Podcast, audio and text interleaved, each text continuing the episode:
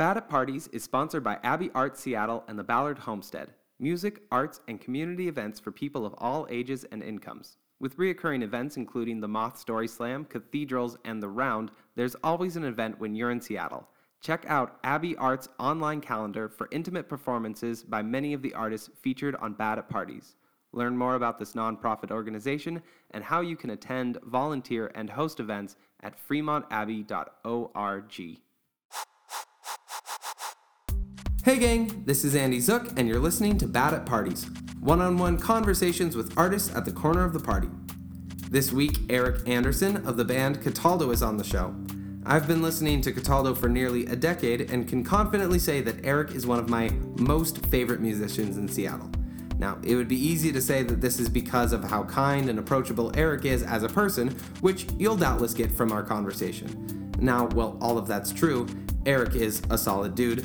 I deeply enjoy listening to Cataldo. It made it into my most played of 2016 playlists on Spotify, and you can't argue with the data. Eric and his band Cataldo are headlining at Chop Suey on February 24th with supporting acts Young in the City and SGF. It's going to be an amazing show. I'll be there, and you should be too if you want to hear some of the new tracks off their album Keepers coming out in the summer of 2017. Links to Cataldo are on the episode and on Bad at Party social media, which will be easy to find while you are subscribing to this weekly podcast. Here we go. Eric. Thought about popping in to surprise him, but decided that Oh, you went to Mabel. How, What did you uh, What did you think of Mabel? it's an interesting vibe. It's uh, it's kind of like, hey, trailer parks. What if that was the theme? Yeah, it was, it was that, but like, well, and then like, yeah, the like aesthetic of it was interesting, but then like little things like was like stirring my whatever and was gonna throw it in the like dish, whatever. Yeah, yeah, like a little pit. This Yeah. is this is the guest seat over here. Yeah. Uh, and then the lady was like, "No, no, no, let me grab it from you." I was just like, "Okay, happy." Like, of course, happy to do that. Yeah, whatever. thanks. But it was just like an interesting, Really abrasive. or just like a little, yeah, a little intense. But Yeah. it was fine. It's we were really excited for a coffee shop to open up right Totally. next to our house, and we were like, "Oh, that's gonna be awesome! We'll just be able to walk across the street." Yeah, Tried it like three or four times, and every single time it's just like, ah, little odd. no, it's not, it's not my spot. Yeah. Well, it's funny. Like, I was thinking that when I was in there, I was like, "What is." What is the thing when you go into a place and you're like, oh, this is cool? Mhm. And what is it when you just like the minute you walk in, like l- literally the moment? Yeah. I'm like, oh, they're still figuring things out. Yeah. Just like You right can when tell. I, yeah. You can instantly tell. I don't and know that- what it is. I, I get that every single time where I like the first time I walked in, I was like, "Oh, they are. This is trial one. They haven't moved around." And then the next time I walked in, I was like, "Trial two, still a trial. Yeah, they're not, totally. They're not there yet." yeah. Yeah. And whereas like um, Royal Drummer, which is down just a little bit, it's the Mhm. same plate folks who own um, like Cloud City Coffee and then also El Mm-hmm. Diablo, and it's like. When they opened this spot, like walked in and was like, "Yep, they got their They shit got locked dialed. They Yeah. know exactly what they're doing." Mm-hmm. Yeah. It's interesting. I mean, I've been involved in opening a lot of ice cream shops and I've worked in Mhm. food in various ways, but uh, yeah, there is just something about like I think part of it is like, okay, this person, it's not their first go around in this industry or Right. something. Yeah. Like so many people when they go out to eat or go to a coffee shop or whatever, are like, oh, I can do this. Mhm. It doesn't seem that hard. No, And then like there are certain like just sort of standard practices and like I'm trying to think of how to say it. Just like sort of a way of just like, oh yeah, I'm comfortable. I know what I'm doing. Yeah. And there's just a little bit with that, just like, okay, like I think it's like a, a person who doesn't know how to be a host, you know? And not that maybe they don't want to be a host, but it's just Mm-hmm. Yeah. like you haven't hosted many things. Mhm, totally. And, and so you don't like know what it's like to create an experience for somebody else walking into here. Like, and that's why you can tell walking in for the first time, you're like, Yeah. oh, I, I kind of want to leave right away. yeah, totally. I'm just like wouldn't want to hang out here. Yeah, this isn't, mm, wouldn't bring my computer. Well, like such, and it's such stupid stuff that like shouldn't be a canary in the coal mine, but just like yeah, the half and half is like is like in the fridge with like all the food, Yeah.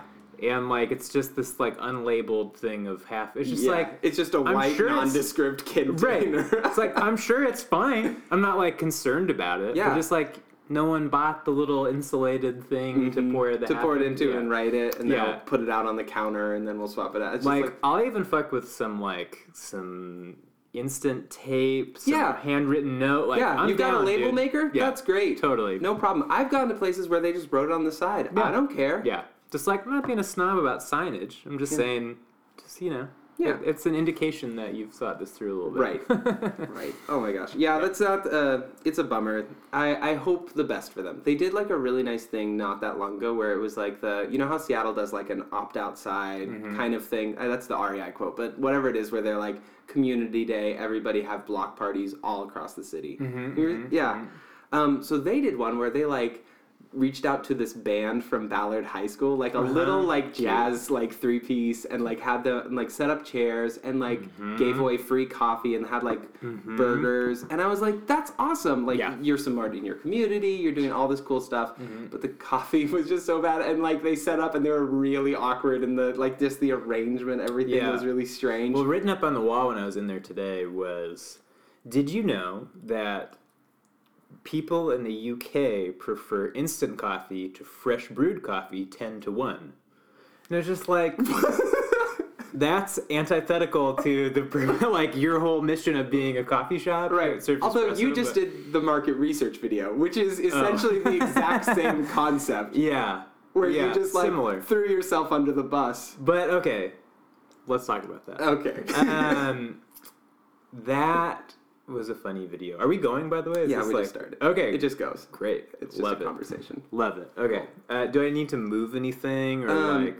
like the more you move things, the louder that'll be. So Okay, like, let's not just try to be as still as possible. Okay, great. No, mo- no movement at all. It just makes the conversation really easy when you know, like, I can't move my legs. Okay, yeah, Yeah, it's totally. perfect. It's a good sign. Yeah. Awesome. Um. Okay, the market research. It was video. funny.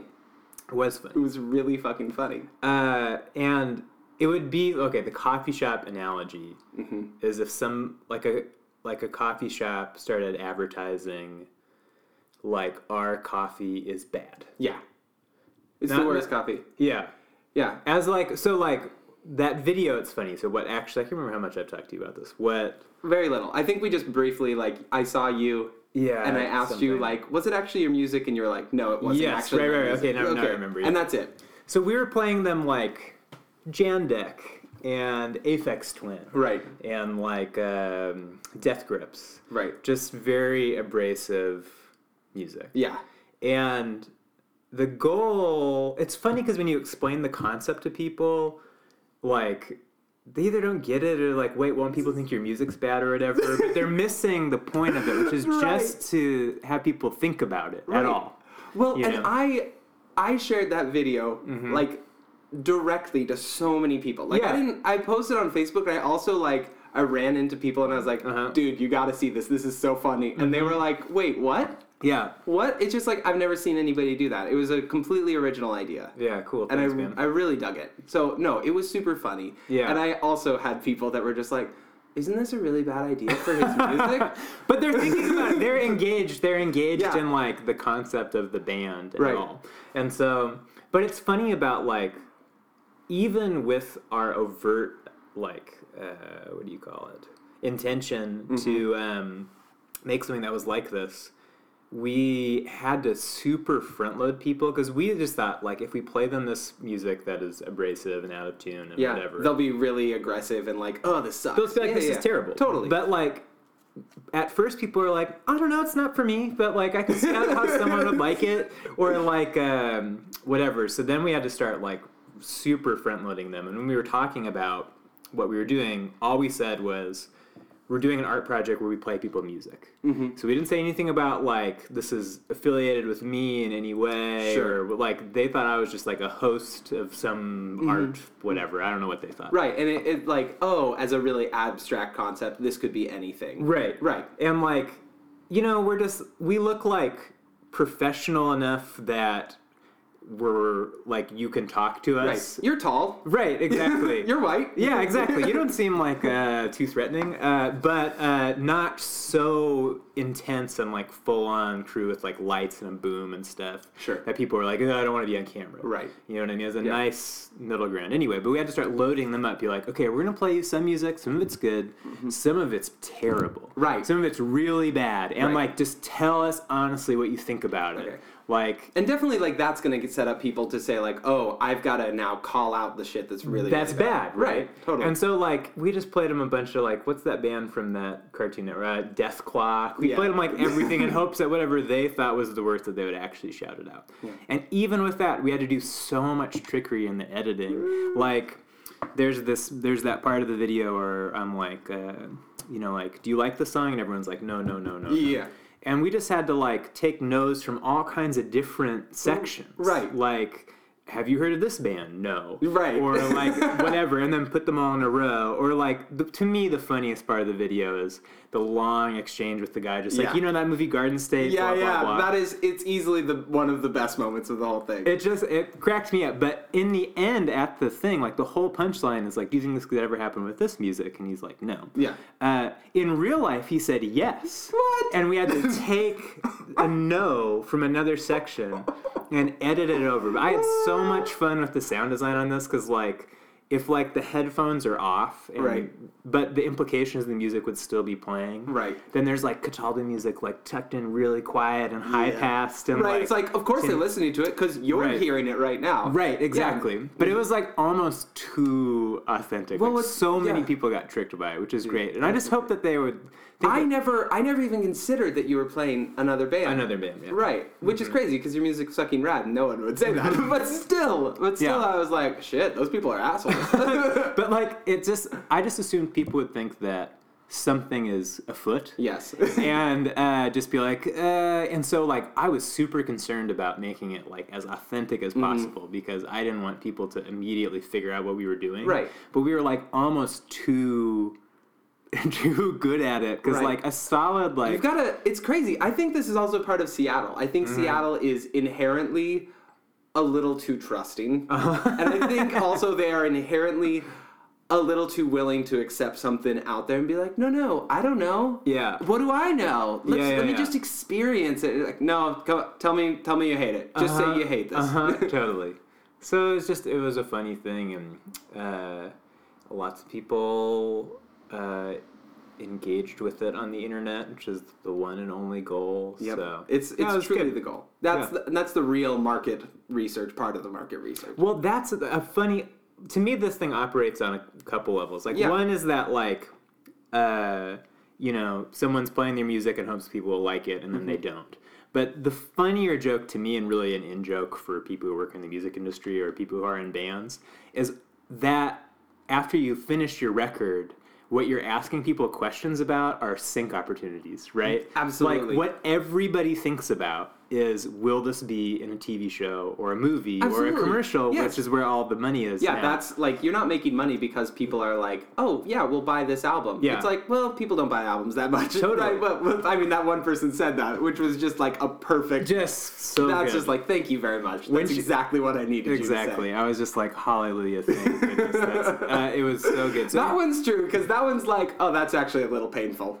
Yeah. Like- oh yeah, that one cut the deepest of all these. But like when we, I can't remember. This is either this record or them before. So we mixed both these records with this guy Tucker Martin. Right. Super good. Yeah. Uh, recording engineer and producer and mixer guy, and he like he's like way above my weight class. Sure. He's like he has like a Grammy and Mm-hmm. like does stuff with like the Decemberists and My Morning Jacket and whatever. He's he's done a lot. Yeah, so like super talented, importanty guy. Uh, not his demeanor, but his. Uh, he's not importanty in a bad way, but whatever. Mm-hmm. Yeah. So he he matters. yeah, I don't know. Just Uh, the, like his art and the things he's creating and what he's working on matters. Right. So we're working with Tucker, and um, you know, there's the last step of of mixing where basically everything's getting played, and it's going through all the outboard gear and back into the console, and it's getting summed out of the console into a tape machine and whatever.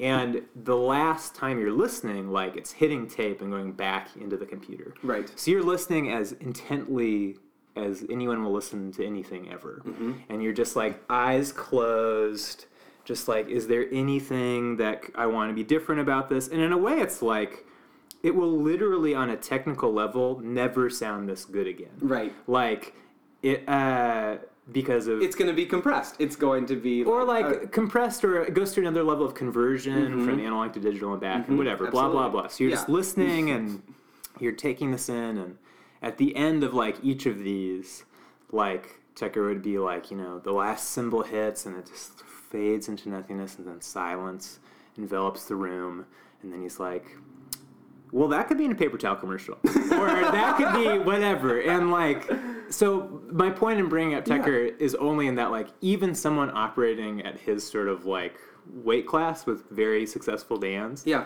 that's what he's thinking too not in the sense of like let's make sure this is syncable but he knows that's the rubric for financial success It absolutely is. I mean, it's like if it gets on a commercial, it's getting played, you know, on three different networks. If Uh-huh. it's getting played on Hulu, like, Right. come on. Yeah. Like, how many times a day is it getting played on something like that? And what are the royalty contracts that go into something like that? Like, Totally. that is so far and above what Spotify or what Bandcamp or what you're selling on iTunes could ever return to you. Mm-hmm. And I feel like that's that's such an important thing. And you've put out like I think you're what five albums deep now. this new one will be our fifth Yeah, that yeah. So I mean, I feel like especially seeing the way that you evolved uh, into prison boxing and then into Gilded O- or Golden Oak. Mm, Mm-hmm. Gilded. gonna s- You did- you Gilded. I said it wrong Yeah, at just first. be confident I gotta Good. be confident. Thank you. um, going into that, Uh-huh. those like it was clear to see the evolutionary process that you went through those um, in the engineering of it, in the production of it, Mm-hmm. going from more heavy acoustic into especially this, which I got to hear. So thank you for sending that Yeah, to me. sure. Mm-hmm. People are listening to this, those future ghosts, they don't know. Yeah. Until one day they do. um, but but just listening to that um, higher level of, or maybe not even higher, just that completely matured level of production, Um, where you're coming into it just thinking much more long term. It really seems. Like you're you're thinking about what is this not only in a songwriting process and, and what do these lyrics mean and what do um, these mean to me and what could they mean to somebody else but what does this mean 10 years from now? What does this mean five years from now? And i feel like i don't know i'm just i'm really excited to see what happens when this comes out and then people are like oh he has other albums as well Yeah, let me play that one before and let me play the one before that as well like i feel like that stuff just stacks upon itself really well Yeah, it's interesting. I mean, I have thought about that occasionally. Just Mm-hmm. like when I find about a new band, I don't know. I'm a little bit of two minds on this. On one hand, when you find about a new thing that you really, really like, Sure. then like one thing you can do is just go deep into their like back catalog and Absolutely. figure out their whole thing. Uh, that actually like has not usually been what I have done with bands who have like a deep catalog. Yeah. Like a, an example I use in talking about this a lot is Yo La Tengo. Mm, Like mm-hmm. Yo La Tengo has a ton of records. And I like have my couple that I really like, uh, like the one that's all dark on the outside. What's it called? And then the nothing turned itself inside out. Mhm, yeah Uh, what's the one that's like red on top? Uh, I don't know album names. I barely even fucking knew your album name. Yeah. I listened to that. I listened to that thing until it burned up. You know? Um, anyway, so it's like I kind of feel like I have my Yo La Tengo record. Sure. And like I've thought about that, uh, whatever vis-a-vis myself. Right. And then like, man, I wonder if people have their Cataldo records already. Right. Uh, or like, how do you, you know, continue in a way that's going to remain Sure. Oh, definitely. I have like those bands where like I hit a point where I was like, I love album one, two, three, and then I I just don't have any more room Yeah, totally. because they have this specific spot in my mind. I think that that's also has to do with growth. Are you changing? I mean, you're Mm-hmm. actively changing right now, and there's going to people who are like, okay, the last album had a little bit less of the singer songwriter vibe that I really cling to. Mm-hmm. Right, sure. And that was a lot of original audience that were listening to that stuff. I remember the first time I ever heard you was at Mm-hmm. a like tiny college concert at Seattle Pacific University. oh yeah, I remember that. Yeah, it was it, a- wasn't it in a dorm? It was in a dorm. Yeah, yeah, It was yeah. Mm-hmm. in a dorm, not a dorm room, but like in a in a bigger area of the dorm. It was like a common area. Yeah, one of my favorite moments, and I remember this from that concert, is you you said like in the middle of your show, like I was really nervous about playing this Christian university because I was worried I couldn't sing my songs about butt fucking.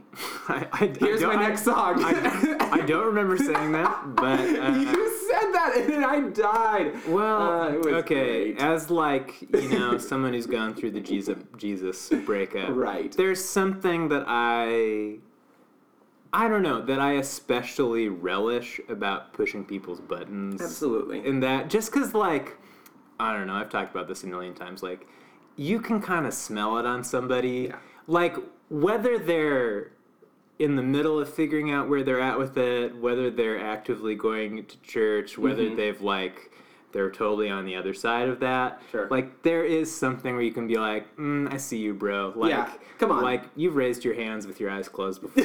like I, I see. You. I you. know we were both there. Yeah. It's just where are you now? And so, like, when I find myself in those circumstances, sometimes I do feel like uh, the need to, like, demonstrate where I'm at. Yeah. Do you know what I mean? Absolutely. Uh, well, and I think it's not. It's like going home over the holidays and like Yeah. seeing your family, and you, it's just kind of this like, hey, I'm not, I'm not the kid. You know, I'm not the kid anymore. I need to show this, and like Mm-hmm. Yeah. it's that same thing. You enter in the space where you're like. Um, just in case anybody thinks that I'm about to also raise my hands Yeah. and close my eyes, Yeah. songs about butt fucking. Yeah. Okay, let's move on. Like, I'm trying to, like, be an anthropologist on my own behavior when- in, like, 2007, and that's that sounds about right. That That, sounds sounds like something I would do. Dude, a- that's so funny. Um, what were we originally talking about? So we're talking about that idea of like it transitioning and people falling, like people who were originally into the singer songwriter Mhm. and really digging into that. I feel like you are going to lose some people. Um, who were like, oh, that's what I wanted to listen to. This Yeah. new one doesn't sound like it, Mhm. and I feel like that's okay. There's n- there's no change that dra- that brings everybody with it. I don't think you're. I'm listening to this. I don't think you're going to in any way lose a lot of people. I think a lot Yeah. of people are coming into this going to be like, oh yeah, this is beautiful. Uh-huh. But um, I was you know listening through on some of my friend Natalie, who's in this band Joseph, Oh, yeah. Yeah. hmm Yeah. and they've been putting out a bunch more stuff and talking a little bit more about the content of Mhm. what this is behind because they've had like a lot of people um, in this political climate who have been talking about like oh all of these songs are like these very christiany concepts and these very Sure. um, i'm going to say republican concepts Uh-huh. and they've been putting out things that are saying like clearly we are not sending that message and Right. we're actually saying very much opposite things and they've been losing people about that and i'm like at the same time i'm like you know what great i think you're going to gain some different kinds of fans and that's a very different feeling of why you're losing and gaining fans but Yeah, that's so interesting. I wonder what tunes. I don't know. Like I know that record like pretty well. Like Yeah. that. Like what song? Like so that- i mean the very popular and burn the white flag right. Yeah, they. Uh, I've definitely just even like looking through their Instagram, like seen people posting and say like the lyrics are this, it means this, like really white supremacist concept, and then Oh and then God. and then a lot of like other people responding to be that being like that is definitely not what that means. Like I saw someone saying you should go, you should volunteer to play at the inauguration. You're just like, like nah, oh my god. yeah, buddy. That must be a trip. You know, it's funny. Like there is something really comfortable about, um, you know, being kind of where we're at as a band, and like hmm it's funny. Like I felt the need to put something about the state of the country on the internet, and so, Sure. so I did, and just like didn't receive like a lick of negative feedback. hmm Uh, just people, you know, patting me on the back for it. Yep. And I can't imagine where what it would be like to be in a band where just by virtue of your reach, Yeah. that that's not true. I mean, they're right now. I was talking with I we were with Natalie not that long ago, but Mhm. they're they're off in the UK right now. They're Mhm. traveling around, and like just to be like, not only are they nationally reaching, but they're internationally reaching, Mm-hmm. and yeah, it's just a, a completely different thing. That being said, hey, good job putting some stuff out there. Whether or not you got back like some some resistance, like at least you put it out there. well, you know what? It, it was funny because I had been thinking about it, but not sort of didn't feel compelled, and then. Uh, a friend of mine, uh, Shenandoah Davis, a great, Yes, great singer songwriter, uh, musician, um, just cool person, just put something on Facebook that was basically like, if you have any type of platform at all, like you need to say something. Mm-hmm. Right. And it's funny, like I don't think of myself as like, ah, yes, the broad reach of the Cataldo Empire will be whatever. But uh, I did read that, and it's just like, you know what? She's right. Even if it's not, like, just sort of in much the same way of what we were talking about before of broadcasting, where you're at with stuff, and not. Uh, not just quietly letting people assume whatever they want about you. Yeah. Uh, and just be like, no, like uh, this dude is fucking evil. Yeah. Uh, and is making the world a much worse place, and we need to ac- Mhm. actively resist that, even if it's like not releasing a song about Donald Trump. Right. Uh, but it's just- like doing what's right. I mean, you, there's and there's an importance to that in recognizing what's right because if you're medium, I mean, your your music, I feel very much has some hard, beautiful, tough, and at other times really up, exciting, uplifting Mm-hmm. themes to it. But at the same time, I would say the vast majority, um, it has a really positive musical vibe, Mhm, yeah. um, which I love. That it's taking tough and uh, more complex and more more accessible um, concepts and putting them into this really um, edible platform To- of just like what the music is. That's ex- like could not say it any better about what I particularly with this record what I was trying Mm-hmm. Yeah, to do. I mean, and I think it comes across really well. And it would be so betraying to the art form to put out this really dark, aggressive, minor keyed, like Mm-hmm. angry song about like the state of the union and Mm-hmm. like the state, like, and it's just like, okay, so that would not, I would that em- like what does that do? You know, what does that empower people? Yeah. And I think like just saying like, okay, well, I have to be creative. If I'm an artist, it's my job to be a creative, and I have to figure out how to engage in these concepts while maintaining um, the mutual respect that the audience and myself on the stage has has gained for one another. Yeah, I don't know. It's for me. It's not quite that cerebral. It's Mm-hmm. just like okay, like what do I feel compelled to talk about, Sure. and what do I think is sort of musically interesting that I'm trying to figure out about Mm-hmm. right now, and like that very well could be something political or whatever, but like at every step, whether it's arranging or writing, finishing the lyrics or whatever, it's just like okay, like let's look in the deep dark truthful mirror and Yeah. try and uh, figure out what I think about something. Um, and so yeah, I don't know. Um, I guess just generally speaking, with this record, I was trying to be trying to be less uh, like obscured by illusion Mhm. and by maybe not metaphor, but just like I guess more direct in writing, Hmm. um, and while still saying something interesting about what it's like Right. to I- be a human being. you Sure. I take the the song "Photograph," Mhm. which can I talk about what goes along with it? Is Yeah, that sure. already- Okay, so there, there's the video that Uh-huh. you're putting out this month, which Uh-huh. Is fantastic. Cool, thanks, man. Really like it. I think that nothing is funnier than like that. The, some of the moments with Sam Anderson in it. Yeah, uh-huh. And just like uh, that that little line about the townies and like he's just got a bong rip that he's doing right Uh-huh. then is just really just like it's so perfect and his expression is wonderful and I really love that. Thanks, thing. man. Uh, but like I feel like that song uh, that I, is a it is equal parts metaphor and like no it but it's the metaphor is about actually what it's talking about so it's losing a little bit of metaphor in Well, it. it's fun. The concept for that Yeah. was so the guy Christopher Harrell, who's like a super fantastic director and creative designer and all kinds of different stuff. He's like working on almost every sort of visual part of the record, including lots of the I, I wondered it looks really cohesive Mm-hmm. yeah And so he's did like the artwork and uh, in terms of concept and stuff, blah blah blah. Christopher's great. Cool. And his sort of pitch was like, okay, let's make this almost like a pictogram. You know, if you see like uh, something that says "I love you," but it's a picture of an eye and then a heart Mhm. and then like a like a U, like a lamb or whatever.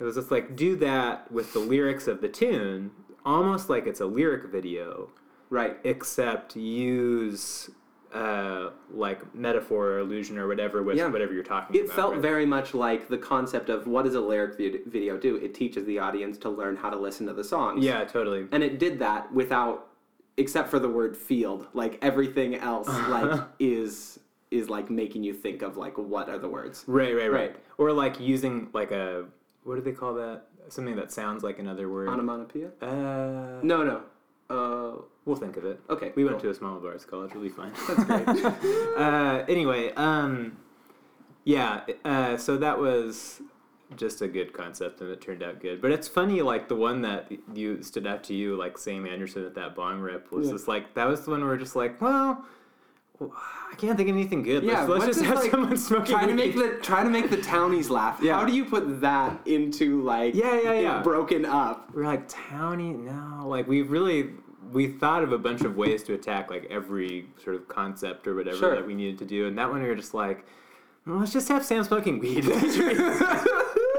and uh, yeah, Yeah, I feel like I I wanna I don't know who all contributed. It sounds like there is a lot of contribution on this. yeah, big time. Um, I know that my background of seeing you play live has always been seeing you play at the guitar. Mm-hmm. Um, but I'm assuming that with the heavy like dosage of keys that is in this album, that you're contributing to that in some way, shape, or form. Yeah, I, Yeah. I, I played quite quite a bit of keyboard. Okay. and like wrote a lot on keyboard for this. Um, in the band, I'm still like live. I'm still playing guitar, Mhm. and then um, Rob Hanlon is in that band SGF and has Mhm. played in other stuff. He's doing like keys, like lots of synths. He like, and then he also plays alto sax. Cool. Um, and so for key duty, I think that's. Key duty. Yeah. Well, I mean, he's a total unicorn, right? Because he's Yeah. like a really good, like, has the technical ability to play piano well, Right. Which isn't everybody. No. And then also is a synth dork, which Yeah. super isn't everybody. which is super not everybody. Like to know like okay, I really like this Moog or I really like this Casio and I want to like dig into like this specific tone. I want Right. to like get this more crunchy. Like to have somebody who can do that, but then also has the chops to be bust out. to play it, Yeah. right? Mhm. Or even just be like, oh yeah, like can pick out like if he's deconstructing a part, like okay, like this is like a square wave sound or a sawtooth wave or whatever. Mhm. Like can piece it together in his head where I'm just like, You're like good, cool, dude. go do do your Yeah. thing, great. Let me And know when you're done because I'm not gonna follow you. Right, exactly. Yeah. So that Venn diagram already doesn't have a lot of overlap of people who are shredders, who also are synth dorks. Yeah. But then on top of that, also play the alto sax. Right. And so like he's like the one guy I'm just like, man, don't like move. I gotta, I gotta stay on good terms with you. Like, Yeah, like because like I'm not gonna replace you. I'm gonna have to like get Yeah. three new band members if you go, and it's gonna suck. yeah, exactly. Right, and then to like somebody, I've been having a lot of conversations lately with people who are starting bands or who are engaging in bands. Yeah. Um, and just like it's funny, one of those things that's come out of this podcast is people talking to me about their like musicianship relationships. Mm-hmm. Um, less on the podcast and more in just like day to day life. Like, hey, I'm wanting to start this, or I'm doing this, and this is like the people relationships that I have, am having a hard time with because I feel like that is one of the biggest complexities of bands that so many people don't think about coming into it is just like people are dicks or people are beautiful, but you you often don't know until you're pretty deep into it which Totally. people are. Well, I mean, n- let's just say right out off the bat that no one's perfect. Like Right. everybody's, uh, it's rare to find somebody who ticks all your boxes as a musician, Mm-hmm. Yep. as a friend, Yeah. and as a business partner. Mm-hmm. Uh, like that, that's in some ways more complex than a uh, like a marriage. Yeah. you know. Mhm. Uh, and so no matter Sometimes you're seeing him more than most married people are seeing Right, one another, totally. especially if you're touring. if you're touring. Yeah. And so like I would it's so funny when it comes to like I've done a little bit of touring with other people Mm-hmm. and just sort of sideman work and all the work I've gotten from that has not been because I'm a good musician. Uh, it's because I'm like capable of accomplishing the musical goal that needs to happen, even if it would take longer to teach me than it would take someone else or whatever. Or the thing that I end up doing isn't as virtuosic or amazing as something that someone else would do, but it's because I'm like an okay hang who can show up on time, won't drive anyone totally crazy. Right. Like that is what it is. No, It- and I I mean that totally makes sense. I like I think like that you the last time I saw you like uh, the one of the first like I hadn't seen you in maybe like a year, a couple years. Like you'd played a couple shows with me here and there, Mhm, yep. and then like out of the blue, we were just walking on Capitol Hill, and you said like, "Oh, hey, Andy," Uh-huh. like remembered my name, like somebody who can just like see somebody Mm-hmm. and like say like, "Oh, you remember the names of people who are important to you," so I'm gonna let you know that you're important to me by yeah, remembering your name. totally. Like just to have that capability. I think we talked about that then. We were just talking about. I am actually not great at remembering people's names, but uh, it's funny. Like uh, I, that's a common thing to talk about. I was talking about that with a friend long, long ago, and he was like, "Yeah, I used to think that I was bad at remembering people's names, and then I realized that I had just never tried." Yeah. it's so true. It's so true. And so, like, I feel like Corey, my partner, she's like so good at it, and Yeah. very often, like, as we're walking into a room. Or like about to go to a party or whatever, we're about to cross the threshold of being Mm-hmm. social.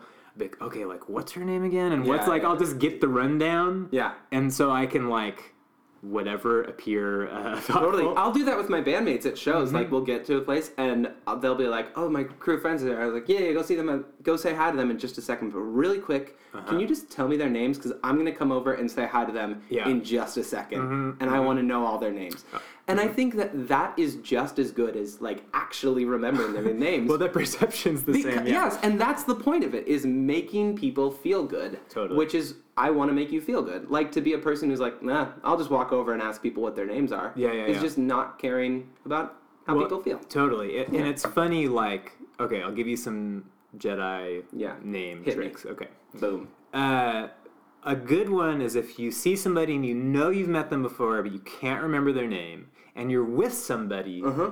who they don't know. Right. Oh yeah. Here's what you do. Okay, come over here. This is my friend Greg or Yeah. whoever. And then they introduce themselves. They exchange names, just like, just got a name reminder. Just got a name reminder. Yeah. Mm-hmm. Heather and I, we do this. This is one of the most beautiful things Yeah. about having a consistent partner. Yeah. Mm-hmm. Is you're often around each other in those social situations, and I, I do that all the time. I'm always I'm really upset that you said this on the podcast. you you've released a, an important secret. Oh, it like, is. It is very useful. The magical community is really going to out you for this, and like you're going to be banished for sure. I mean, possibly, but It's possible. Uh, it's okay. It'll be for uh, for a reason I, I deserve. uh, so, like, that's a good one. And man, you check two boxes there. Number one, You introduced- like, yeah. You like solicit an introduction. You're like, you're just like, I want you to meet this friend. Right. Like, they're like, oh, great, what a thoughtful person is like introducing me to so and so or whatever. When like part of what you're doing, not all of it, but part of it is getting a reminder of their name. totally. Y'all, sorry to the outside world. Boom. I've That's done this- okay.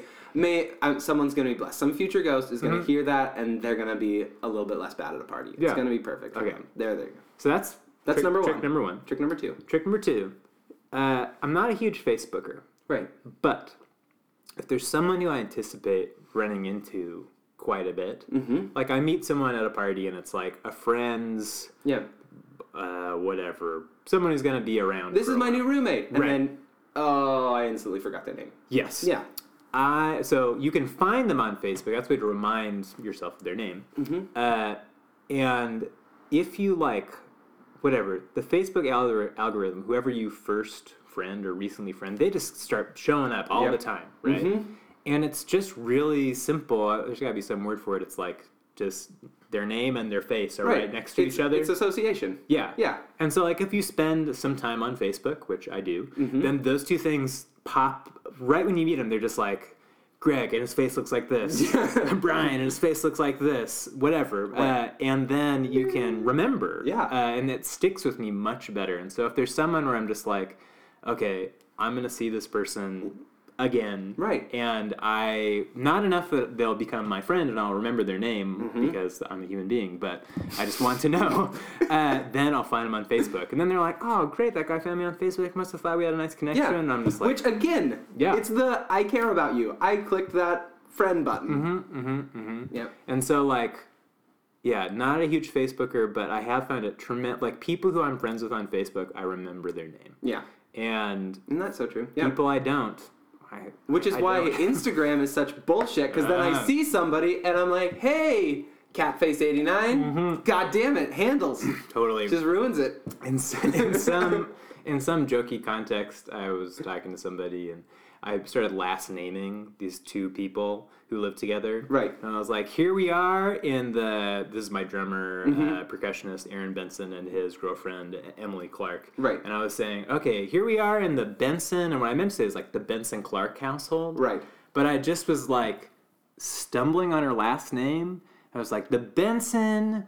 And it's just like, okay, like I've known this person for years. Like, and I just had to like run through her IG handle in my head, mm. just like Emily Maria, Emma Clark. They're in the Clark Benson household, but I like straight up stumbled for a Yeah. while, and I had to like run through their Instagram Yeah. As they're staring at you, just going like, Yeah. please don't hurt me right now. Oh, I mean, like she she, she, she suffers no fools. She was Right. just straight up like, uh, "What's my last name, Eric?" Mm-hmm. it's like, Dude, Yeah. I had a I had a good good friend who I went to college with mm-hmm. who knew that I was not great at remembering people's names, Sure. but also knew that like at that time, you know, I was working a lot. I was doing the band that I was in mm-hmm. back then, and wasn't prioritizing like people that like lived in the dorms in the university. Was never like okay. They just happened to be around, and he mm-hmm. would like we'd just be sitting around playing video games on like some little bit of downtime. Someone would mm-hmm. walk in, and he'd just be like, he'd hit me on the shoulder and be like, Andy, what's that kid's name? Like just right there.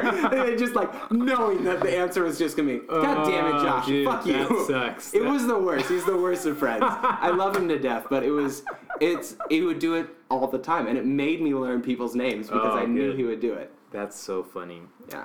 Yeah, it's hard. Uh, yeah, trying, attempting to remember has been good. Oftentimes, I mean, I'm not Yeah. the first person to say this, but by the time I'm done shaking someone's hand, I have already forgotten Right. name. And so, just like in the act of doing it, just like I'm gonna remember your name. Yeah. Your name. Ooh, one more trick. Okay. Yeah. Uh, so I grew up in a relatively small town in Idaho. Yeah. You were Moscow? Is Moscow, that right? Idaho, Cool. yeah. And so when I grew up, I was going to a grade school where there was basically one of every name. Right. There was uh, one Matt. There was one Josh or Yeah, whatever. right. Um, not enough to people to even like, oh, we can't name him Billy. There's already a Billy in this town. Right. Right. I distinctly remember w- learning that there were more than one people or whatever, the, how you say that, Yeah. that had the same first name. I was just like, That was like a revelation to you. like I was, a, you know, a conscious creature. Just like, you got to be kidding me. There's like, there's like two Matts. How am I ever gonna remember this? Not Um, only that, there's millions of them. Right, exactly. Uh, so when I figured that out, a dark day. Uh, Good thing my friend Muhammad, that's never to happen to him. uh, my best friend growing up, I was a university town too, Right. but when I was in second grade, I was really good friends with this kid named Aziz. Yeah. And it was just like there weren't a ton of Azizes out there, Right, which sure. was great, uh, helpful. Anyway, when I meet someone now and I want to remember their name, I will think of the person with that name that I grew up with. Mm. yep. I've, I totally use that tool too. Yeah. So Um, I do like some sales stuff for work, and so Uh-huh. I'll definitely play that game. I mean, I've also got it written down right Sure, front sure, me, But then I'll also be like, as soon as I meet them, I'm like, "Your name's Mary. Who's the first Mary that I know?" Yeah. There you you just go. thinking of that person, you associate their like whatever uh, They're just their like they're, face they're or whatever. Yeah, for me, it's more like a feeling. Like it's like Mm-hmm. a like similar to like a scent. It's just like this. Like okay, I know what that person feels like. Yeah. Mm-hmm. I know like the space that they hold in their mind. and then if you forget, you can be like, oh yeah, my friend Mary. Yeah. Great. Yeah. We've been talking about names a lot, but I'm gonna just one last thing. I'm trying this a lot. Is um, at shows. Mm-hmm. I'm trying to be way better at like, okay, know first of all coming into it before you get to the venue. Know the name of every band that you're playing with. Like, Sure. please know the name of every band you're playing Uh-huh. with. Step two, as soon as you get there, meet the house manager, meet the sound guy. Do not forget their names. Yeah. Like just and as soon as like you shake their hands, know that you're gonna pull out your phone because who cares? Pull out your phone Yeah. and then just write their name down Oh. in your contacts. I've been doing this so much, and then like I'll just go around the show and like shake people's hands. People are all pulling out their phones because they're inviting people to come out. Just write everybody's name down, put them in categories, and then if you need to pull out your phone, just be like, oh right, the sound guy's name is Tim, and like I'll get on the stage. I'm like, hey guys, the sound guy's name is Tim. Right before sound check. Yeah, yeah, And yeah. then everybody in the band will all say, hey Tim, I need some more uh, Totally. vocals in the monitor. There's like this this like imperceptible line with that though if you do it too much, Mm-hmm. where it's just like stop showing off that you know my name. I fucking get it. Yeah. man." You know what I Yeah. mean? Just like you think you're so great because you remember my name, but totally that's a thing. Remembering people's names. I'm so glad. I want to keep talking about names. I'm just gonna go for Yeah, it. do it. I'm so glad you talked about the list. I too have a list. Mm-hmm. Now, my list is less like at a venue or at a show, Right. and more about People you're gonna kill. exactly. My two kill list. No. Uh, the service industry, right? Mm. So popping around, like I've worked for this ice cream shop for a long time, and there's kind of a tight knit service industry culture on Capitol Hill, and just like the person who hooks up your coffee or whatever, Right. who like maybe you met them once a while ago or whatever, and uh, then you just write down their name and where they work, and then this is true, and I hope no one ever finds this. Like just the most reductive thing about their physical appearance, just like great Bob Gap Tooth or whatever, Yeah. just like the most like redu- again just reductive, Yeah. like encapsulating. You got to do that. I worked at a tea shop for like three years, Yeah. and like we had like a naming system of where people were sitting. But Yeah. people get up. Sure. Yeah, we're like, uh, uh, Mary, stupid red shirt. Oh, the red. There's like three red. Oh, the stupid one. Got it. It's the. It's clearly it's the stupid red shirt. Like heaven help us if anyone finds these Oh my lists God. because it would just be a list of people. Can I have a copy of my receipt? No, definitely not. Who's We done, burned like- them. Sorry. That's so funny. just like people who you're like have they've done a kindness to you or you're there to serve them and it's just like oh sorry I can't let you see this list of like uh yeah Dude, it's so real. That's that is Uh-huh. the funniest. I I mean I've definitely done. I'm, that. I'm pulling mine out I want to see I'm gonna see I won't name names where's my phone You you put it over there. You actually turned it off. Like Oh, you did I? did like the nicest podcast. You record in spaces. You know what it's like. I know what it's like Yeah, I just airplane mode. I think. Um, but this is you're you're the first person that's ever gonna pull their phone out on a podcast so far, and I'm totally okay with it. dude we're talking about my name You're list. talking about your name list. You're pulling out the name list. Mm-hmm. That's fine. I'm totally okay. so we're not gonna name names No, I, we- d- I do want to demonstrate Yeah. how reductive the physical attributes are mm-hmm. and also can swap. You're just gonna swap the first and last letters. of Yeah, names. exactly. Yeah, which doesn't work very well for you. what do you mean Like it's Eric Anderson. Like yeah it's that just doesn't hard. It that doesn't- doesn't really work Yeah, does it? Zandy Auk. Yeah, It's much more Anderson. effective. All right, let's see what I got here. That's the boot time of an iPhone for our listeners at home. Uh, They don't exist yet, it's okay. Lyric. Uh, okay. So far, we've got a lot of names. Here's one that just says blonde. Here's a cryptic one. Their name, where they work, and then it says beard slash no beard. I have no idea what that. That holds means. no space in your in your real mind right now. You don't know what that means. Don't know. I Maybe that means that they had a beard for a little bit. and then they didn't have a beard. yeah. Uh, okay. I mean, that could be you. Are you? Is it your name No, next to that? now I remember my name. Uh, okay. it's your memento. That's Uh, your, it's yeah, your own exactly. memento. Okay, I, uh, you're right. That is that is why I did that. I'm remembering this person now. Yes. Uh, tall.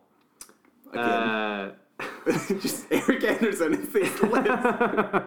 uh, where they work. Uh, here's one that just says Korean cook. So I'm crying. yeah, This that's the, they're mostly names and where they work. Right. Luckily, I'm not so Like nine times out of ten, they're wearing a logo or Uh-huh. they're carrying a box of Macrinas, and you know Yeah, exactly. they work at Macrinas, or they just stole our box of Macrinas. Thief, Macrinas box. Right. Mm-hmm. That'd be a good way to remember Be it. good to remember. Phone's going Give a again. description to my to the police. Mm-hmm. They have a Macrina box in their hand. Exactly. I'll Yes. show them my list. Yeah, they'll know. They'll know who to go after. Mm-hmm. Um, okay, so you're playing a show on the 24th. Yep. This is not your album release show, though. This No. is a I'm a badass musician. I'm gonna play the show. Um, Mm-hmm. So I've seen you do many things. I think the last it's actually been a while since I saw you play. The last time I saw you was doing the Reykjavik Calling show for KEXP. Mhm, They put yep. that together. Yep. Um, which was great. Um, Say Hi was there, which was super super Yeah. cool. Love that guy. Um, but like in that you had the band set up and i've Mm-hmm. also seen like we've played together and you've played by yourself are you consistently playing band in tow consistent members to it Yeah, it's been well, you know, every record I have to retool things a little bit Sure. based on how the record is, but I think I've kind of got my general crew now, which is um, Alex Westcott playing drums. Uh, Alex plays in Pickwick and other stuff. He's a really, really good drummer. Um, Aaron Benson is playing kind of like an aux person role. He's doing like uh, congas and acoustic guitar. I think he's going to end up doing a little bit of keyboard right in the end. Uh, lots of percussion, and then he has like a you know, hi hat and a snare drum. This is like a really kind of drum heavy record, so Yep. that got important. Um, Matt Batey, who's definitely been in the band he's the been there the whole time yep i don't think Um, i've said two words to him but i know who he is because i've seen him play with you Mm-hmm, so many times Short Cataldo. Yep, Yeah, Short there you go. Matt Short- Short, Cataldo. Yep. uh, no, Matt uh, plays in the band Ruler. That's his band, Mm-hmm. and uh, we met because We met because they were his old band was like looking for a bass player, and their music found their way to me. And Matt and I have very similar singing voices. His Mm-hmm. Yeah. is like a Oh my god, it's wonderful. Yeah, and when I heard it, I was like, "Oh, I'm gonna make you be in my band." Yeah, like And- you thought you were looking for a bass player for Yeah. yourself. And it- Switcheroo. It worked out that way, surprisingly. Yeah. Uh, I played bass with them for one show. Yeah. Did kind of a bad job. Yeah, Uh, well, yeah, I don't, well, I don't know that you play bass. I mean, I also play bass. Right. I'm not a bass player. Yeah. But you put a bass in my hand, sound will come out of Yeah, it. Yeah. It's like okay, f- one, two less strings than a guitar, and you just play one note at a time. And you're just playing octaves. Yep. Yeah. Well, I know that at least that note's in the key. Yeah, exactly. Yeah. Anyway, uh, so Matt, um, he's playing guitar Yep. and singing. Um, Rob Hanlon, we already mentioned, he's doing all the keys and Mm-hmm. sax and stuff. And then um, Dave Dada is the newest sort of addition. Dave is a total shredder bass player. Hmm. And um, I was on the hunt because Matt in the, sort of the last iteration was playing bass and now is going to play Right. Mm-hmm. guitar. We had two guitars for this record, and so I was just looking around for somebody who was good and an easy hang, and no one was immediately popping to mind. And then I went to see the Fruit Bats, and I was talking to Eric before the show, um, and just asking him what his band was like, and. Mm-hmm. He had mentioned his bass player, who had moved to New York uh, like ten years ago, but was from Seattle and just moved back, Mm. and that like perked my ears. And then I saw Sure. him play, and they were so a the band period was really Yeah. good, and Dave in particular was really good, and so I like super stalked him. Yeah. and it was just like, okay, like. Find, no, not on Facebook or like not a big Facebooker, great. And then I emailed Eric and was just like, dude, can you give me this guy's contact? And I, then I like hit him up via email and like texted him, whatever. And we hung out and it was like fun and easy. And he was around enough that he could do it. And Right. so how do are you going into this like I'm gonna be coy, or are you coming into this like, yo, you play bass in my band, like DTF? Yeah, it was. It was Question mark? Yeah, Yeah. it was more the latter. Yeah. It was like uh, just just tons of accurate praise. Just like you are so so good at bass Mm-hmm. Right. guitar. Uh, and then part of it was that he had just moved back here, and it was just like I need to get to this person before Seattle. Right, someone's gonna snatch him up. They're gonna smell blood in the player. water. Yeah, Like you, be, you play bass, you play drums. Either of those, yeah, you're gone. Exactly. Maybe keys, 50-50. Yeah. Guitar, sorry, Yeah, Yeah. we got enough guitar players. we players. got plenty of those. They're in their own bands. Yeah, That's why there's so many singer songwriters. but not a lot of bass players. And Right. Anyway, so I was like, I'm gonna make you mine, Dave Donna, Yeah. and uh, and uh, we hung out and it was fun. And That's He liked the music, so yeah, well, uh, it's been going good. He's on the road with the Fruit Bats still a little bit. True. But I know that Sam. I mean, I can hear Sam's composition. I can hear like it's very distinct, and I can hear like some of his playing on it as well. Again, Mm-hmm. yep. distinct. Um, so, what do you do with when you hit those stage moments? Obviously, record has to sound different from from the live performance. Mm-hmm. yeah. Are you? Is this show gonna retool some of that stuff? Are you? trying to like say like okay well what do we do with those string out songs do we just not play those Right. what does that look like for you Well, okay, so on this record, there there's like one tune that is like keyboard and like a string quartet. yes That one we just don't do. right because mostly the record is pretty up, you Yeah. know, uh, with that one exception that's sort of like a exhale, take a moment on the record, and then keep going with Mm-hmm. Yeah. sort of the bangers. And so we just don't do that song. mm-hmm.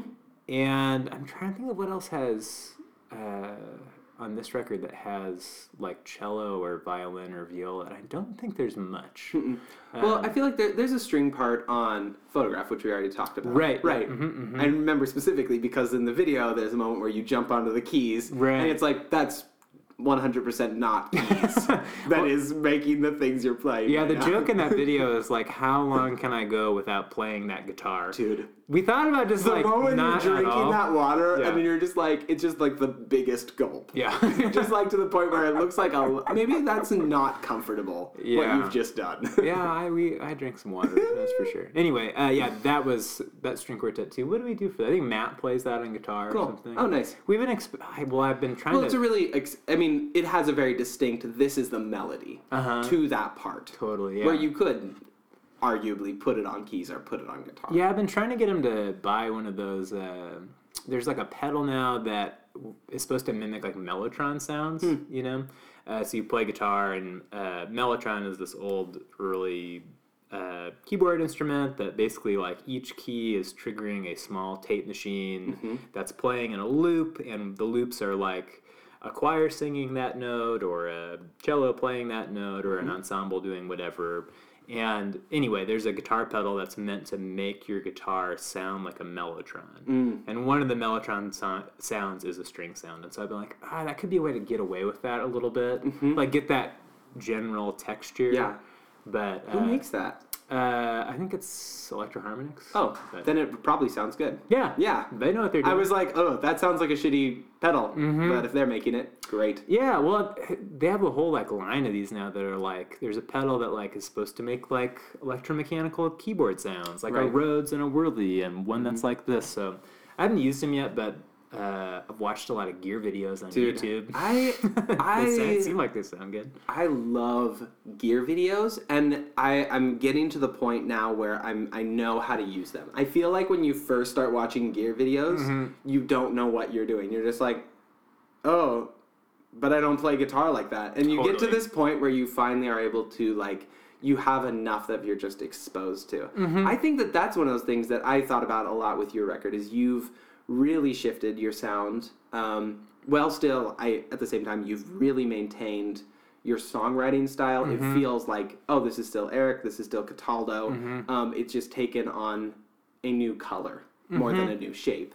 Um, but like in in bringing on these new pieces, how do you how are you going about like this discovery of like from where you were before to to where you're you're coming into now? Um, I don't know. It's just like Yeah. what does that path look like to to even. I, I maybe maybe I'm asking this poorly, but No, I no, think, no, you're yeah, asking it great. Okay. Yeah. Uh, like Well, good. solid question asking. Um, it's this is always funny to me because like a I don't think about that many people as keeping track, and so it's just like when people mention like, oh yeah, people are keeping track, Right. And the other part that is odd is that like. For me, it seems so natural because I got interested in this, and that led me to become interested in that, and then I bought this piece of gear, which made me experiment with this, whatever. It's just putting one foot in front of the other in very natural ways Sure. that lead you to the thing. But the world at large is super not keeping track of all that stuff the way you are. Right. They're like, okay, you made a record that sounds like this. Then a mysterious few years go by, and then a record comes Mm-hmm. Right. out that sounds like this. They don't get to see the process. No. And so, like, I have, up until quite recently, I have not thought about that at all with this record. Mm-hmm. As, like, oh, people will think this sounds different. Uh, a, I just don't think about people thinking about me that much, and uh, and B, like uh, I just to me it was just like, oh yeah, like I got interested in this, and then I thought TP seventies were cool, and so I, then I wrote a song like that, and then we like tried to make every song like Peter Gabriel for a month, and then blah blah blah, and then you end up with the record. Right. Um, but yeah, so it's just following your nose. I don't know, just what are you interested in, and Yeah. what sounds cool to you Well, right I mean, and that's what I consistently hear from people when I talk Mm-hmm. about because I think that that's one of those things where if you're if you're really thinking like I need to gain this new skill, Mm-hmm. it's nine times out of ten a very painful experience Mm-hmm. to to just kind of dig into that and be like, oh, I'm trying to get, I'm trying to learn how to do this, or I'm trying to be better at that. Or I want to make something like this. Right, Yeah. exactly. Uh, especially like if you think about like I want to end up there, Mm-hmm. and I'm trying to figure out my path. Whereas what you're describing is much more. I know my path. I don't know exactly where it's going to lead. Yeah, totally. But I, my truth is this, so I, I continue to walk that path, and and I think that that's that's very hard for me as kind of somebody who's more inclined to be like a strategic planner and Yeah, to try sure. to be like critically like analyze. Okay, I want to end up in the spot to just like teach myself to instead dick around yeah. and and chill out Uh huh. and try stuff and like be like this probably there's probably no point to this, Uh huh. but here we go.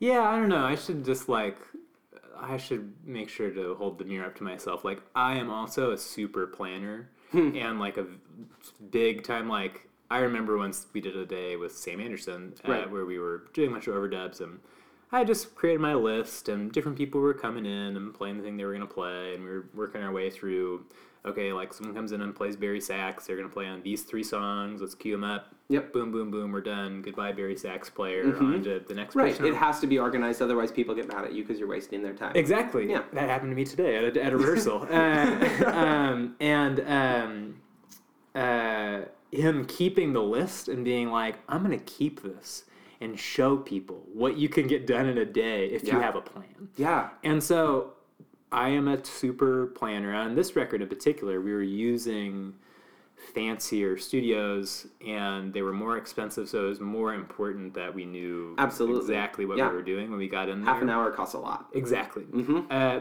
but that being said, I am also really comfortable with making a plan that fails. Hmm. Like so often, like I'll say, okay, like these people in the room will be at this studio, and this guy will be engineering, and blah blah blah blah blah, and it'll all work out. And then I'll go and something that seemed kind of riskier will totally work, and it'll be fine. Sure. And then something that I had very carefully planned won't work out. Right. And like, I think like my best attribute as like a band leader is just not being deterred by that. Not just like putting my head in my hands and being like, fuck, I might as well not even play Absolutely. music, like Dude. whatever. Like, Yeah. I just don't get to that place very often, Mm-hmm. partly by virtue of just having made some records Yeah. and been like, oh yeah, like you trip up and fail and chase your tail for a month or whatever, and so then true. it all just works out. I mean, we, I mean, we have this thing in our band where Mm-hmm. where we had been working on a on a EP Mm-hmm. because we only have a single out, and we've just been like, it's been very much a we're doing this for fun. We're not doing this to make money. We are all busy, and some of us have kids, and all Right. that, some of us have homes and things like that. So it's it's rethinking about the way that we're approaching this and, and why we're doing it. Yeah, totally. Um, but like we recorded that EP and we still, you know, we still invested our money, we invested our time, Mm-hmm. we, we care about how it turns out, and none of us want to be represented by something we don't love. So we want to Sure. Mm-hmm. we want to put it in the best light possible. Um, and it didn't go very well, and we actually had to stop the engineering process um, and make some big changes. where were then- you in all this? Like physically, where were you Oh, um, where were we? recording? Oh, we recorded. Um, I, I love the space we recorded. It was in Mm-hmm. Muskogee Studios up on Capitol Hill. It's like a smaller spot, but Mm-hmm. um, it's this guy who um, Michael Cozy or Michael Muskogee. I'm trying to think of what Name name. sounds familiar. Yeah, but uh, he What are, what are his most reductive physical attributes? Oh.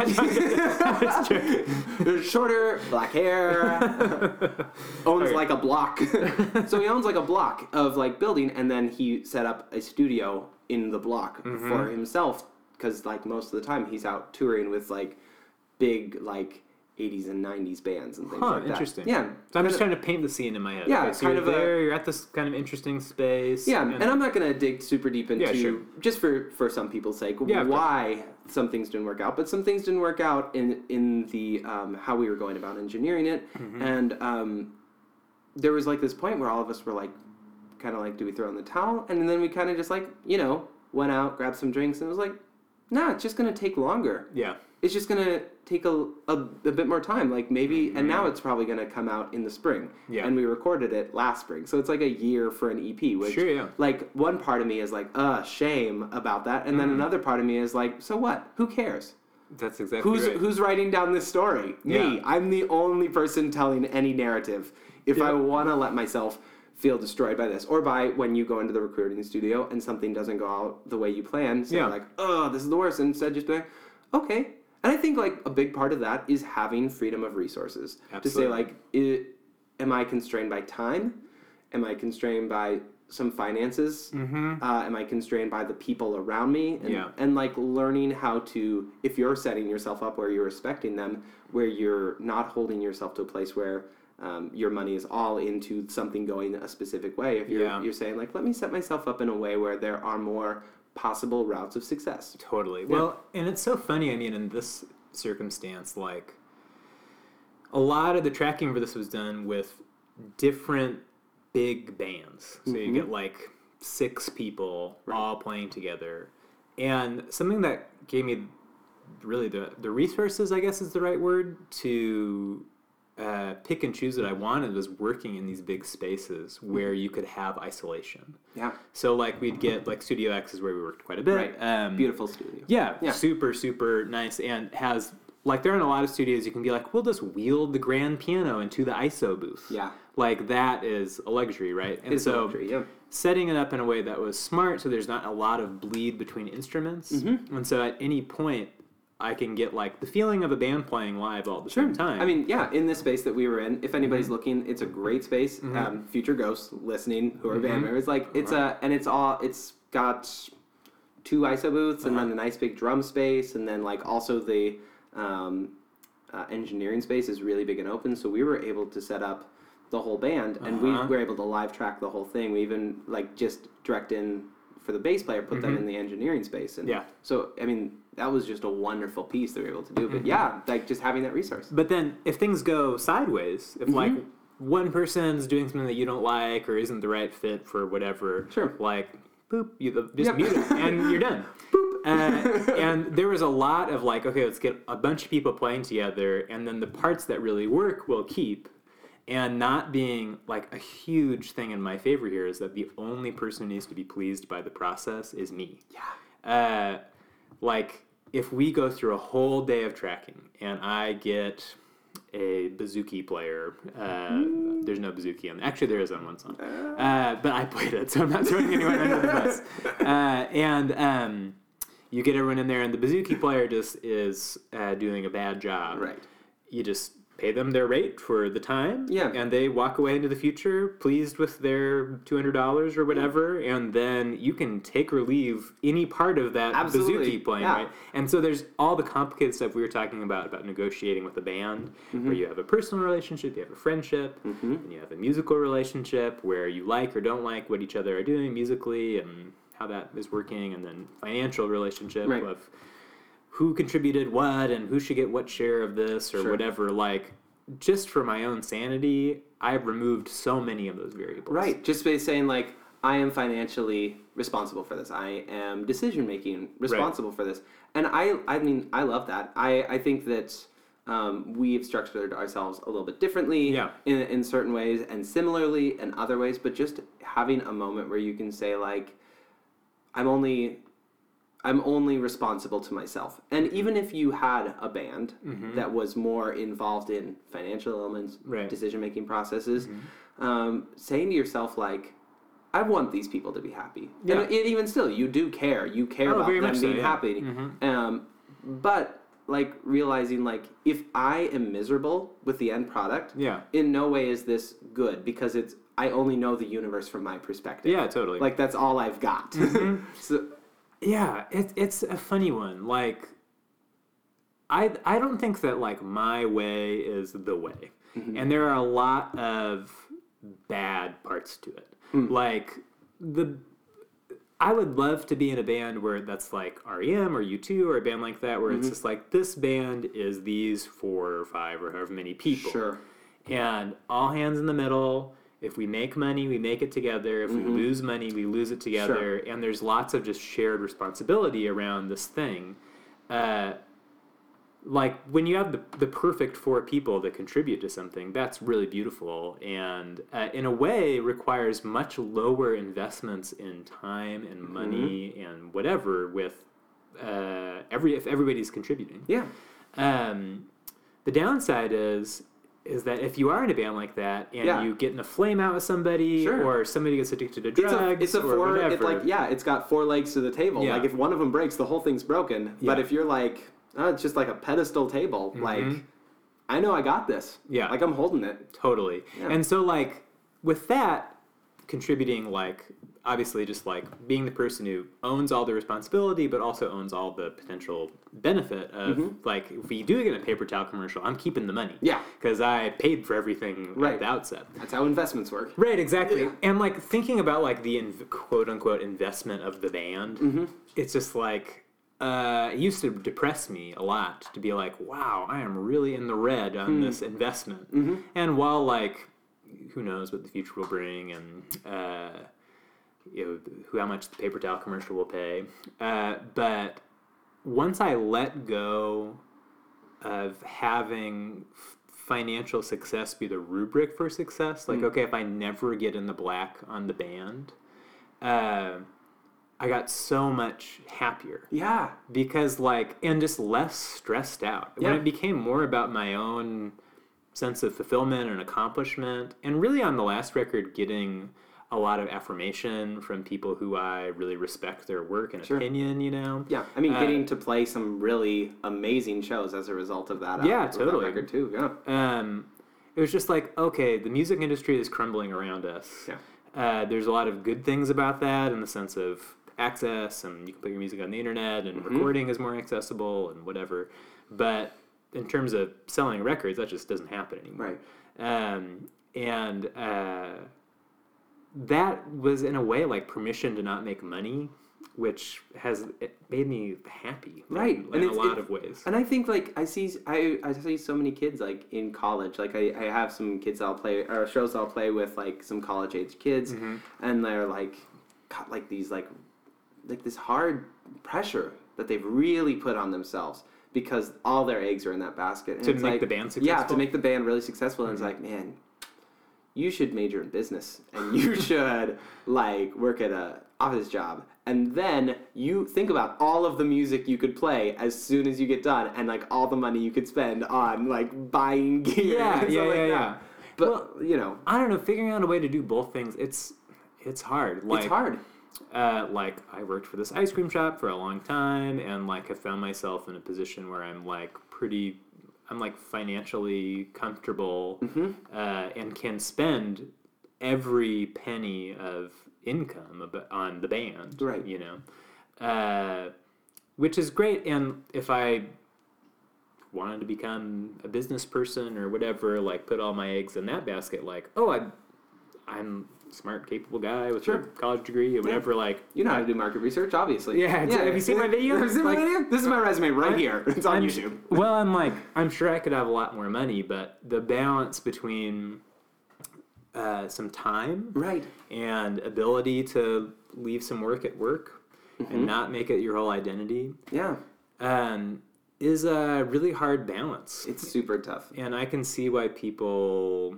struggle with that and want to do all one thing or all the other thing. Mm-hmm. People are like, oh, I give up on music, I'm just going to do right uh, my job. yeah Or conversely, uh, I'll do anything to just be a musician. I'll, Right. I'll play in wedding bands. Right. I'll, I just, it's so important to me that I make my way in the world as a Right. musician. Uh, I don't know. It's I took a really interesting trip to um, Los Angeles like a year ago, where I was just like, just smelling around. It was just like, no, it seems like I'm probably not going to be a rock star. So Hmm. what are there other musical things in the world Right. that I? yeah it's kind of like looking at like well i've got these tools Yeah, what else can they do for me it's like I know my way around a song and I have a good sense of melody and whatever. Like, oh, I wonder what that's like, or how do you how do you use that? So Yeah. I just went down there and called everyone I knew and uh, met with people and talked to them about what it's like and did a little writing and it was just sort of like just micro dipping my toe in Sure. to be like, oh, would ever want to do this? And like the big takeaway for me was like how good I have it, like how special my Mm. exact scenario was. Dude, Like- hero's journey. That's so great. Just to like come back and be like, I'm right where I, I was right where I was supposed Exactly. to. Well, yeah. and but it was worth the trip to Absolutely. figure that out. Yeah. But like, a friend of mine is like doing really well for herself and sort of like the hip hop R and B top line world, Mm-hmm. and she's like continuing to work on her own sort of solo career, and that's going really well. And she's also writing. She's like managed by Roc Nation, so she can like get in a room with like the people who do Rihanna or whatever, like fancy shit. Mm-hmm. Yeah. And I remember talking to her about like, okay, like what's this thing? And she's going into all the like, she's like, we're in Malibu and Swizz Beatz is in the room next door. Like just these situations that seem so far outside my Sure, own, totally. uh, whatever uh, realm of lived experience. And she's like talking about how this is going and the politics with like, did the producer phone it in because he has a writing credit on a song that's kind of the same and blah blah blah and Mm-hmm. just all this contentious stuff. Yeah. And then like I was like, okay, so what needs to happen with the song now for you to like feel happy or whatever? Yeah. And it was like, okay, at this point like the artist hadn't heard the song. And so like the person is going to need to hear the song, like the song, record the song. If it was going to get recorded, it needs to end up on the record. Right. And then if you're going to buy a house or whatever, it needs to be a single. Right. Uh, and so like even in like this echelon beyond. Right. All you've done is like planted the seed. Right. It's like still so far away from anyone even hearing it, Yeah. let alone making money. Mm. And then concurrently, so a different person I was talking to who is a professional songwriter, and she's done like stuff for uh, major label artists and some stuff for Syncs, and just she's just writer for hire person. And she had written like 600 songs in five years, Yeah. something. cr- Yeah. Just like there are people like that. That that doesn't even seem like a real thing to me. But I'm like, No. great, good. Yeah. go, insane, Okay. Sure. so productive. Yeah. And really, those two stories together, that you could write 600 songs, and all of them, while you're writing them, you need to be thinking to yourself, if you're in this major label Right. writing for the outside Yeah. world Does stuff. this make money? well, does this make money? Yeah. And would I be stoked if millions of people heard this? Mm. Like you're writing for the so broadest yeah. possible audience. So holding that in one part of your brain, I want this to be so good and say something about me as a writer and a person and my experience of being a human being and all that stuff. Uh, that if millions of people heard it, I'd be stoked. Yeah. And then on the other hand, also holding the same idea in your brain, chances are no one will ever hear this. Hmm. Like literally nobody. Right. Uh, maybe it'll just sit on your hard drive. Maybe some producer will get interested, but then the artist will never even hear it. Like just the, but the audience, the world at large, no one will hear. it. Right. Um, and then so I, those two things, you could write hundreds of songs that you want to be so good that the world will love them, but no one might ever hear them. Right. Right. And then I just compared it to my same my situation right Hmm. now. Yeah. And it was just like, I mean, Andy, right now I could put the record out on my phone Yeah. if I wanted. You could. Right. It exists. it's there. You just. Boop. There's no There's no reason. there, well, there's no gatekeeper. Yeah. Yeah. Uh, and then when I'm like one of these people is describing all the politics and craziness, and uh, I'm just like, I don't have that problem. No. Like I just do whatever I want. Yeah. And then when it comes to like, do I have access to stuff? Like, if you went down to LA, could you get into a nicer recording studio than Studio X? Right.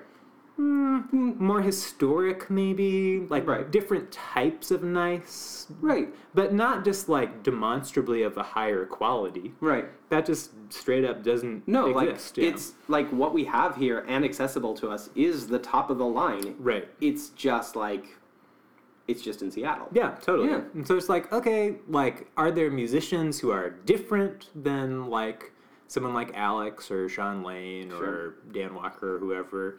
Just like, yeah, but they're not like, you know, head and shoulders better. Right, It's and not that- like, I, I take that all of those ideas to think a lot about like what does that mean for the people listening to your music who are not musicians who are Uh-huh. not in the same spot as you and I Uh-huh. think that that speaks to so many people's life of like I could move to LA and work in my job there and then I'd be there and I and or I could move to San Francisco I could move to New York or I could move Right. in this place and it's like is your life inherently going to be better in these Mhm. places and it's like no there's no there's no path to golden perfect like there and like also the food like there's still cereal in your cupboard it's still cornflakes it's not going Yeah. to be suddenly like it's made of gold and it's perfect well, it makes you ask, uh, ask the question of yourself what is it about this thing, whatever it is, Mhm. that I really like? right Uh, and it, that thing could be your lived experience of being Mm-hmm. a person in the world, or your relationships, or the rewarding thing about your Mhm. job, whatever that is. Mhm.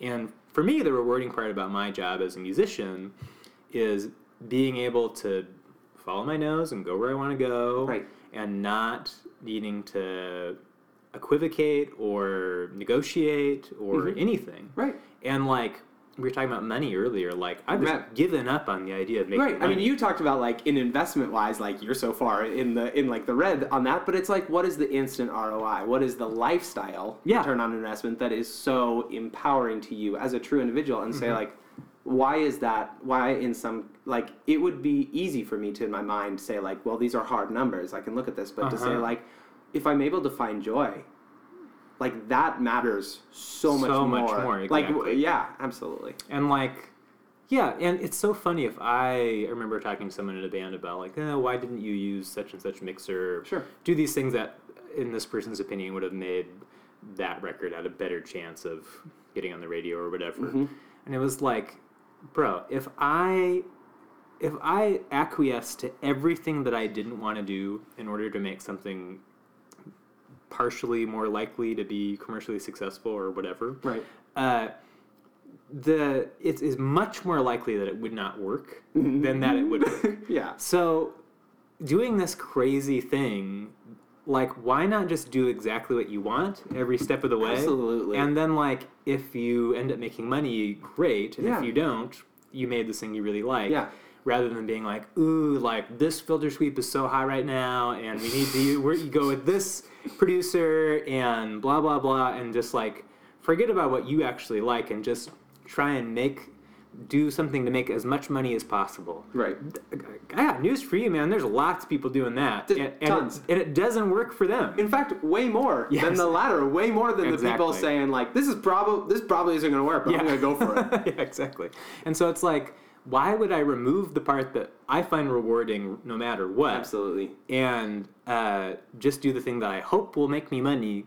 And then if that doesn't work, then you're left with nothing. Absolutely. You not. made this thing you don't like. Yeah. It didn't make money. Mm-hmm. You're fucked. Like You're you, totally fucked. you wasted a bunch of time and energy. Whereas if you make something that you like, even if it doesn't make money, you're just like, great. Yeah. That was on to the next. Yeah, absolutely. And you're not going to get to album five if you're if you're just trying to, to No. No, absolutely. But it's funny. This record, which is arguably the record that has the mo like the best chance to make some money. right. It's and- uh, it's the most pop. yeah, it's a pop record, Yeah. right? Uh, is also the one, like the only one of the four that I haven't thought to myself, like when it's about to come out, like can't wait to be a millionaire, man. this, this is going to be great, including the the very first Cataldo record, which I put out when I was eighteen. Like every single one had been like, Dude, man. wedding cake. People are gonna, yeah, people are gonna eat this shit. Yeah, literally. um, no, I, each one I've been like, well, I wonder what kind of house I'm gonna buy. But this one, kind of the most Dude, pop just, record of just the the kid peeling the sticker off the McDonald's Monopoly thing, being like, "Man, I Yeah. wonder what I'm going to do to spend my money." Exactly. Free chicken nuggets. No. What? I was going to be a millionaire. and it's the same. Yeah, It's it the is. same. It's just such a chance. But yeah. But it is such a chance. But if you make the thing you're stoked about, Yeah. then you just get to keep being stoked, and you don't need to look back. I mean, don't get me wrong. There's plenty of decisions that I would make, creative decisions that I would do a different thing now than I did at the mm-hmm. time. But on the eve of putting out a record, each time or on the eve of mixing or whatever, mm-hmm. I've been like, well, there's nothing about this I'd change. Like, this is all exactly the mm-hmm. way I want it to be. And that's worth a lot of. That's so rare. And I, I think it shows. I really do. Thanks, man. Cool. Well, dude, thanks for coming on this podcast. Yeah, and, like, sure, it was talking to me. fun. It was really tight. You betcha. Yeah. It was fun. Goodbye. What do you call the world at large? Uh, Future Ghost. Goodbye, future ghosts. Yes, goodbye, Future Ghost. And shows the 24th February. Yeah. Young in the City is going to play at it. Yep. So Uh, it's a chop suey. Trap City. So the ba- uh, the bill is us. Cataldo's playing Young Mm-hmm. in the City, which is Noah Gundersen's new guitar band. Right. Which is super fun. Yep. And uh, Ruler, another band I'm in with- Oh. Mm-hmm. with, Matt, played with that band a couple weeks ago and it was really good. Cool. Um, so that Young the City, and then SGF, which That's is right. I knew that there was another one. Mm, so that's Rob Hanlon, the aforementioned keyboard alto sax Cool. whiz. That's his sort of synth dance band. Tight, so man. it's gonna be pretty fun. That's gonna be tight. That's a Friday night. Friday, two twenty. Capitol Hill. Be there. Where it all happens. That's Where right. Okay, man. Cool. Well, cool. Thanks. High five. Yeah.